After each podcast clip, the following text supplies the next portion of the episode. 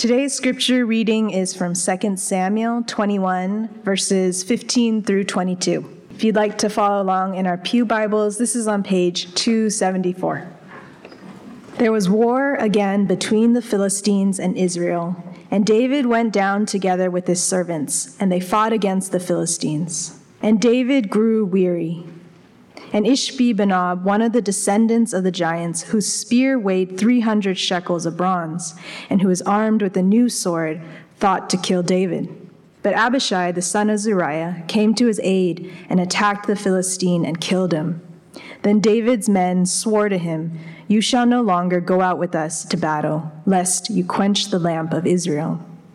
After this, there was again war with the Philistines at Gob. Then Sibbecai the Hushathite struck down Saph, who was one of the descendants of the giants. And there was again war with the Philistines at Gob. And Elhanan the son of Jaare-Oregim the Bethlehemite struck down Goliath the Gittite, the shaft of whose spear was like a weaver's beam. And there was again war at Gath, where there was a man of great stature who had six fingers on each hand and six toes on each foot, 24 in number, and he also was descended from the giants. And when he taunted Israel, Jonathan, the son of Shimei, David's brother, struck him down. These four were descended from the giants in Gath, and they fell by the hand of David and by the hand of his servants. This is the word of the Lord.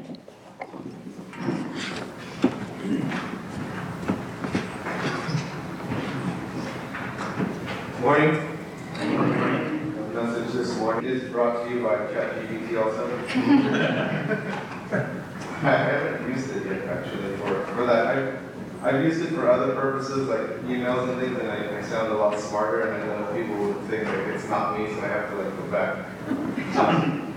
If you're here visiting uh, for the first time and you're wondering like, how in the world did they come to study this chapter, like this is so random, we systematically go through the Bible chapter by chapter, verse by verse, and so this is where we're at. Um, I love it because uh, we, we don't miss anything, but I also it's challenging at times because you have to go through verses that are very unpopular, especially within our within our culture. But here we are. We, we just kind of go through it. So um, here we are at the end of chapter 21. This is uh, a military report in essence, and for some of you, you will find that military history is fascinating, and you're kind of excited to hear about this. And for others of you, you're probably like just bored already. Oh, blah.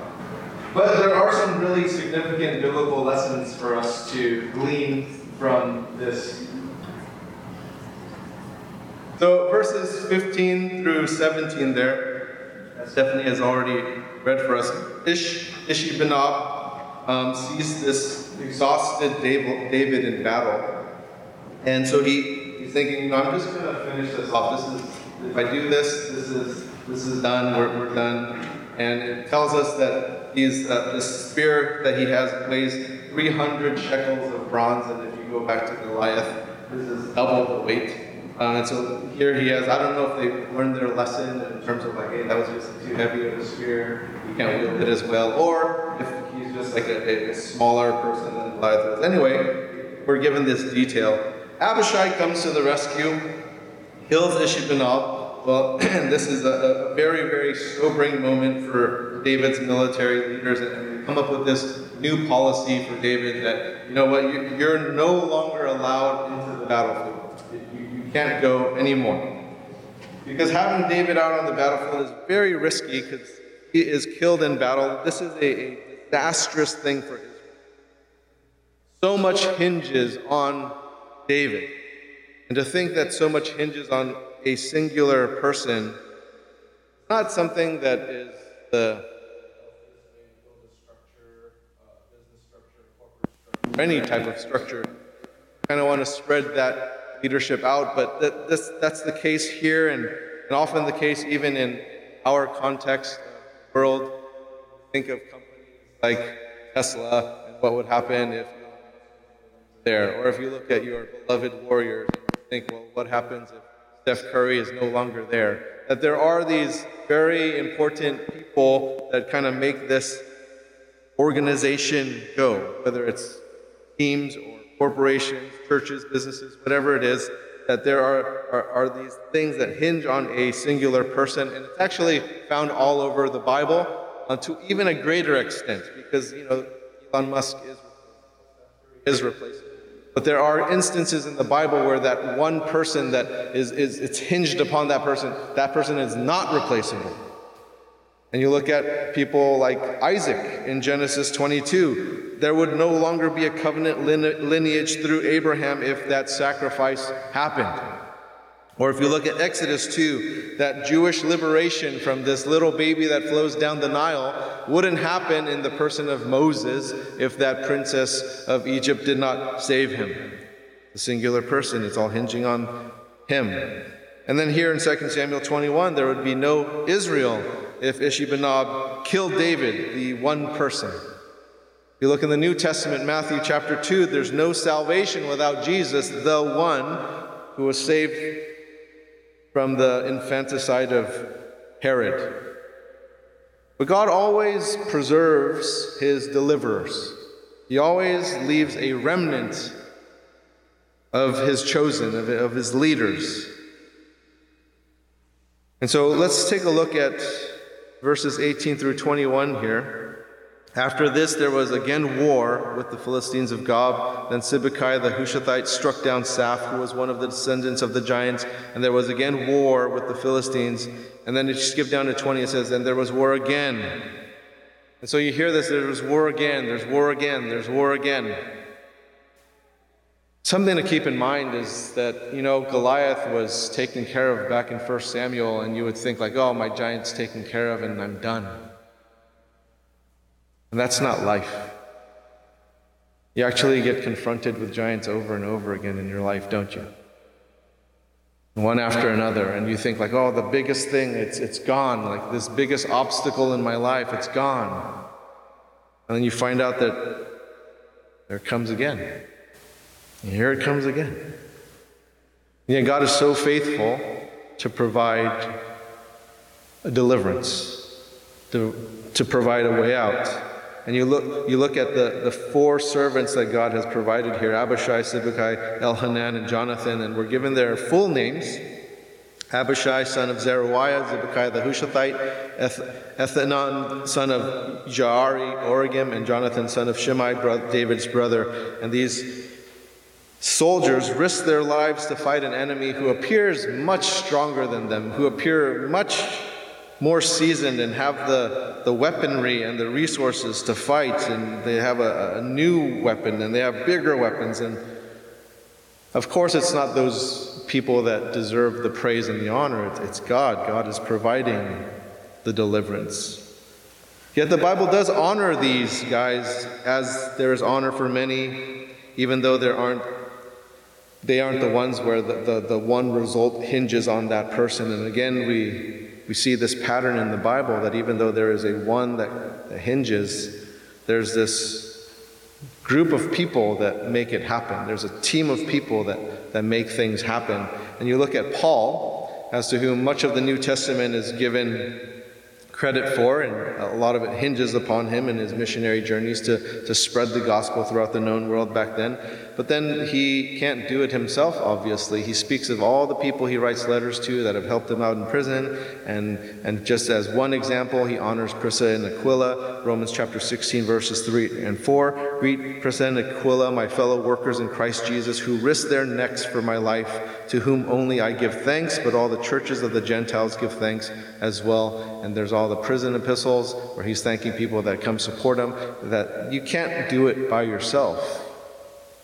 And even Jesus, whom our salvation hinges on, he honors his disciples. He, read this in Luke, Luke 22, verse 28 You are those who have stayed with me in my trials.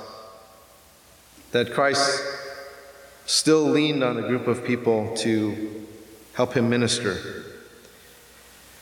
And there aren't many people who get this praise and this credit because there are so many that aren't listed in the Bible who helped Paul, who helped Jesus.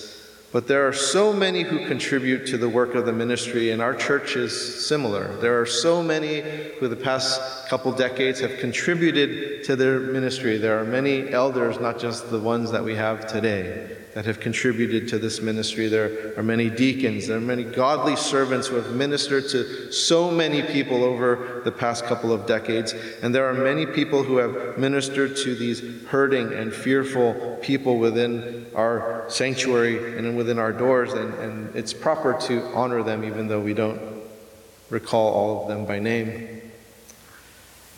Verse 22 These four were descended from the giants of Gath, and they fell by the hand of David and by the hand of his servants. And just there are, just as there are four servants, there are these four whom they fought against, who are the offspring of Rephaim, who are descendants of giants. They most likely belong to the Rephaim who are referenced in Genesis chapter 14, 15, Deuteronomy 2 and 3, and Joshua 16. They're known for this gigantic size. We're not told if this if these people are the last of their kind, but Abraham was promised the land from where the Rephaim used to occupy. So go back to Genesis 15, starting in verse 18. On that day the Lord made a covenant with Abram, saying, To your offspring I give this land from the river of Egypt to the great river, the river Euphrates, the land of the Kenites, the Kenizzites, and the Kadmonites, the Hittites, the Perizzites, the Rephaim, the Amorites, the Canaanites, the Girgashites, and the Jebusites. Now, the important piece to remember in all of this, I know for a lot of us, we kind of go off to this like, ooh, giants, let's talk about them. I'm going to try to keep it more theological. You guys can research your giant stuff on your own. The important thing to remember is how true God's word is. That God keeps his promises, and that we can rest upon those promises and the faithfulness of God. The, the, the demise of the Rephaim who brought on, who were on the side of the Philistines, this is repeated in verses 15, 17, 18, and 19, and it's a clear reminder that all who come against God, these new giants that are popping up in your life and that will continue popping up in your life, all these things that come against His word, and not necessarily to you personally, but to, to, against His word, all His promises will still hold true. None of them will fail, none of them will be false. And as far as this timeline goes, in 2 Samuel 21, we're not told when this happens. We just know that it's after he's defeated Goliath. We, we don't know when in the story it is. In 2 Samuel 21, just as we looked at the first half of it last time, we, the, it seems like the author kind of goes back into the narrative and, and starts sharing some of these stories that kind of are not chronological anymore. But here we are, and, and we're, we're presented these very powerful Philistines who are also defeated, even though it's after Goliath. And, and God has done what he said he would do in 2 Samuel chapter 3, verse 18. It reads this Now then, bring it about, for the Lord has promised David, saying, By the hand of my servant David, I will save my people Israel from the hand of the Philistines and from the hand of all their enemies. And the Philistines weren't defeated during Saul's reign, they were defeated during David's reign because that's who God used to defeat them, and that's what God said he would do. And just as God was with David in 1 Samuel chapter 17, in the valley of Elah, where, where Goliath was defeated, God showed himself true, this, this promise keeper in 2 Samuel chapter 21, that God's promises, they don't change. No matter who the person is, that, that may be different, or whether that timeline is after your first deliverance, that, that his promises don't change and what he said is going to stay true no matter how long events take or, or, or who comes and goes during that time. God's word remains true and faithful, and that's so important for us to remember. That God's promises, even those made many, many generations ago, he keeps them. He does not change his mind. And they prove true ultimately at the end. And in, in, in your current, present time, you may be wondering, like, I don't know. I don't know, but I want to assure you, because I know for some of you this, this time may be a difficult time because if it's not your faith, it's someone you know and who's close to you that you look at their faith and it's, it's being challenged. And it's really tough for them to see how God is present and there, and, and that life is just happening, and it seems to be pulling your loved ones away from their faith, and it seems like those giants are winning. And to see the biggest and, and the toughest giants, like, like the one found in verses 20 through 21, that you're, you're, you're looking at your loved ones and you're thinking, like, man, it, it's just pulling their faith away from God. And you can see it in the world and you can see it in the culture. Like you have all these big temptations and these big problems and these big issues that are contradictory to the Word of God, that they are, they are not holy things, and yet it seems like it's succeeding, it's winning, that we have to keep our mind on the promises of God, that He's going to come through. See, the writer gives us this description of this fourth warrior in particular, and you can see that it's war again, war again, war again, war again. And, and when we get to this fourth warrior in verses 20 through 21, we're, we're not given his name, but he's quite impressive.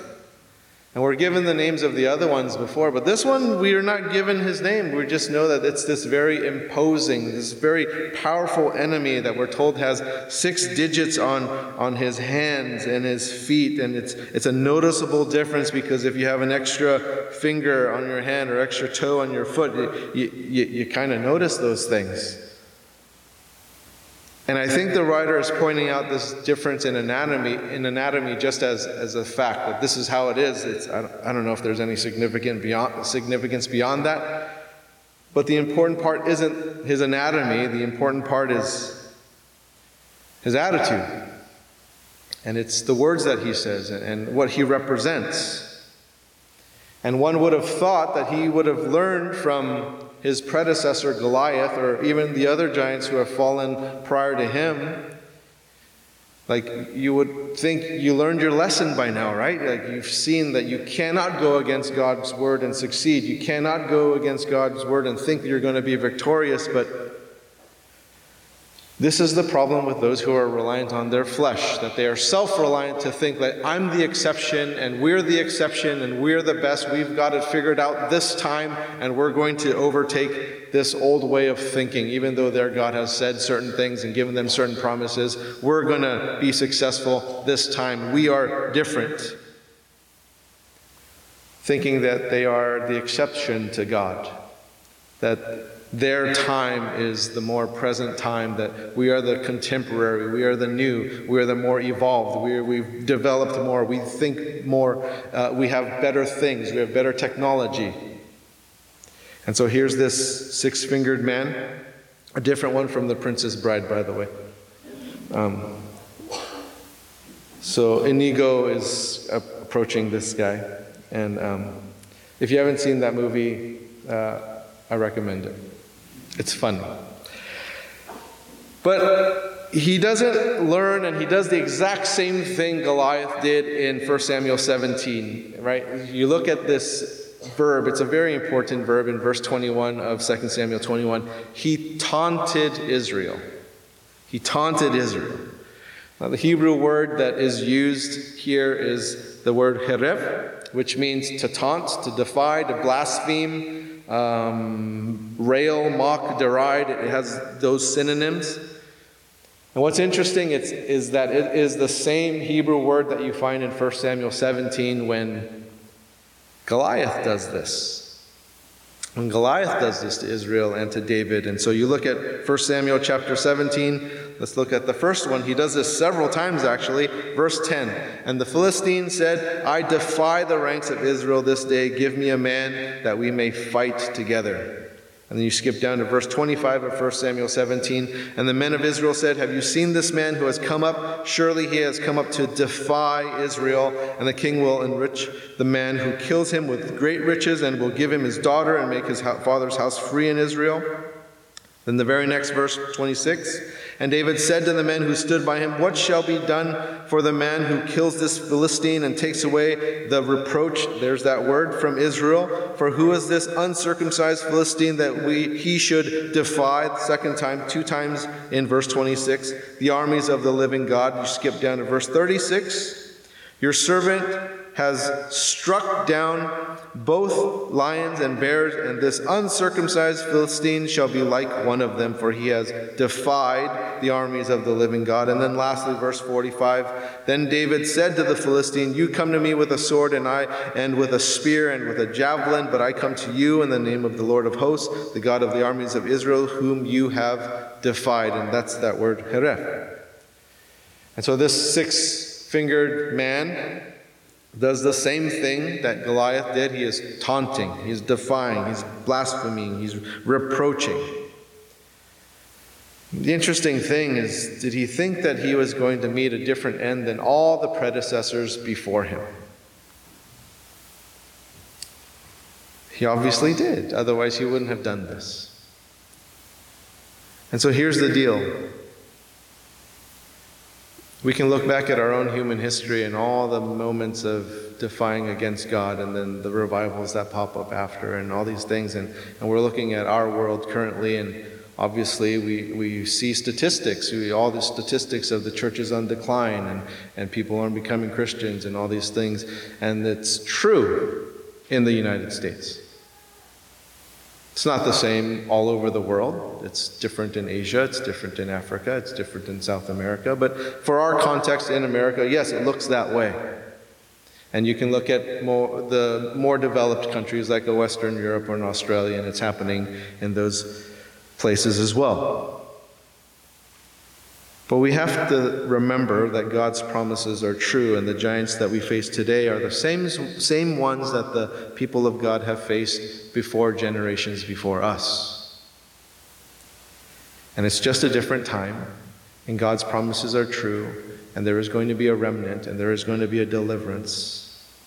That God's promises hold true no matter who or what those giants are and when they appear that they ultimately face their own demise when they are confronted with God and His Word, His promises. See, David defeated Goliath. Jonathan, the son of Shimei, David's brother, brother defeated the, the six fingered man in verse 21. And then you have all the other warriors of David who defeated all those previous giants in between there. And we tend to remember the story of David and Goliath. Even non believers will use this story in terms of like the underdog story and in sports analogies and whatever they use. Even though Jonathan did the exact same thing with the six fingered man, we, we tend to still remember David and Goliath. And, and so this is us. We tend to forget all the different giants, whether in our personal lives or in the history of the church or whether, whether uh, it's just us dealing with things that back in David's day or today are, are the same giants who, who trash talk God, who, who put down God in, attempt, in an attempt to, to silence God's people. And there are things for us to remember when facing these giants. That it's not just a one time thing that David succeeded against Goliath. There were, there's a, a string of examples all the way through to Jonathan and this six fingered giant. And it's just example after example after example of the demise of those who come against God. It's another example of assurance for what happens and for us to hold on to our faith because you and I know the ultimate ending. Even though we may experience things that are causing fear in us or causing panic in us or anxiety or, or just kind of wondering how this stuff is going to end. And what the prophet Isaiah wrote in Isaiah chapter 54, verse 17, this is a, a promise of God, one for us to, to hold on to. And it reads this No weapon that is fashioned against you shall succeed and you shall refute every tongue that rises against you in judgment. This is the heritage of the servants of the Lord, and their vindication from me, declares the Lord. We live in challenging times, and The landscape of Christianity has changed so drastically over the decades. If you've been a Christian for a past couple of decades, you know this to be true. Things have changed very drastically from what you and I can say. We, we have to kind of wordsmith things so much more carefully today. And things that are said can be dis- distributed so much more quickly, and then, like, trying to figure out how to defend those things, you can't retract those things. And so, navigating those things and being wise about all this all the stuff that we say and put out is just so much more work than it used to be. Rest assured that all enemies of the Lord will be silenced. That it's just a different giant with a new tool, with a new sword. And we need to be encouraged and remain faithful in God who, who keeps His word. His word is true, it does not change. It, his word proves itself to be true, and you just have to look through all of the scriptures starting in Genesis, the promises to Abraham, all the way through what He's done through Jesus Christ. That the promises have been fulfilled and they continue to be. Let's pray.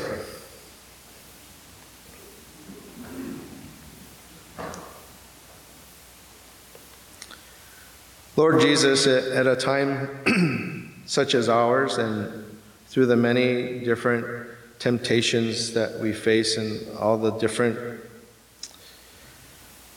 streams of thought that come into our minds, especially our, our young people, um, we pray, Lord, that your word shines forth in those things that you equip parents, guardians to equip their children with your word, to combat these giants that come our way that they're relentless. It comes over and over and over again. And, and even when we think we've defeated a big one in Goliath, and yet we see that it's just nonstop, that the war continues for their souls.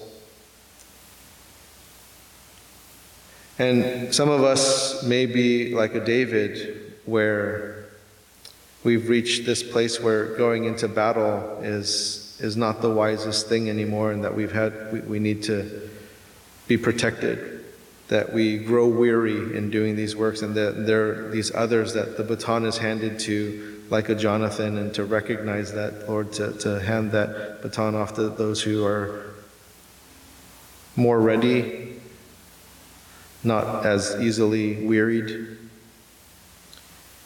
And so we pray, Lord, for, for that ability to humble ourselves and to recognize how to share that leadership and to, to spread that leadership more broadly. Our church, like many other churches, have um, suffered losses. And people leaving for different reasons, and, and, and the trend of the church moving in the same direction. We're not an exception to that. But yet, Lord, you are so faithful and you give us remnants. You give us these different warriors to step up, and I'm so thankful, God, that this is not just carried by me and elders and staff people, but there are so many others who are leading ministry here who are, who are in this fight to move forward your gospel and to hold faithful and true to your word. So I ask, Lord, for your blessing upon them. I ask, God, that you would equip them, that you would enrich them and, and speak to them whenever they are studying your word, whenever they're praying, whenever they're in fellowship, whenever they're in worship. That every spiritual discipline that they partake of, whether it's fasting or feasting, that, that you would speak to them, God. That they would hold true, that they would realize that this particular giant that's in front of them now is also going to fail just like all the previous ones have. In Jesus' name, amen. If you have communion elements, and if you don't, just raise your hand and we can get that over to you. But if you have them, let's get these out. This promise that Jesus made at the Last Supper in the upper room, a promise that we've held on to for couple thousand years now. and we're still waiting. But one that is representative of the giants before us, and that He is so faithful to help us defeat them. That we are to hold true, and we're encouraged to take this together regularly, frequently. This representing the body of Christ broken for us. Let's take this together in Jesus' name.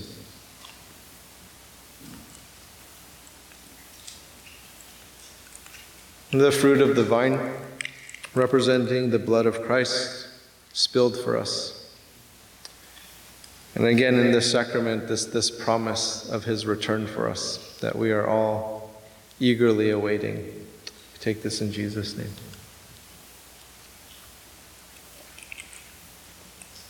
Lord Jesus, thank you for these symbols, very, very rich symbols to show us your love, your grace, your mercy for us, the promise that you have for us, and that that does not change. We pray that we are able to hold on to our faith in Jesus' name. Amen.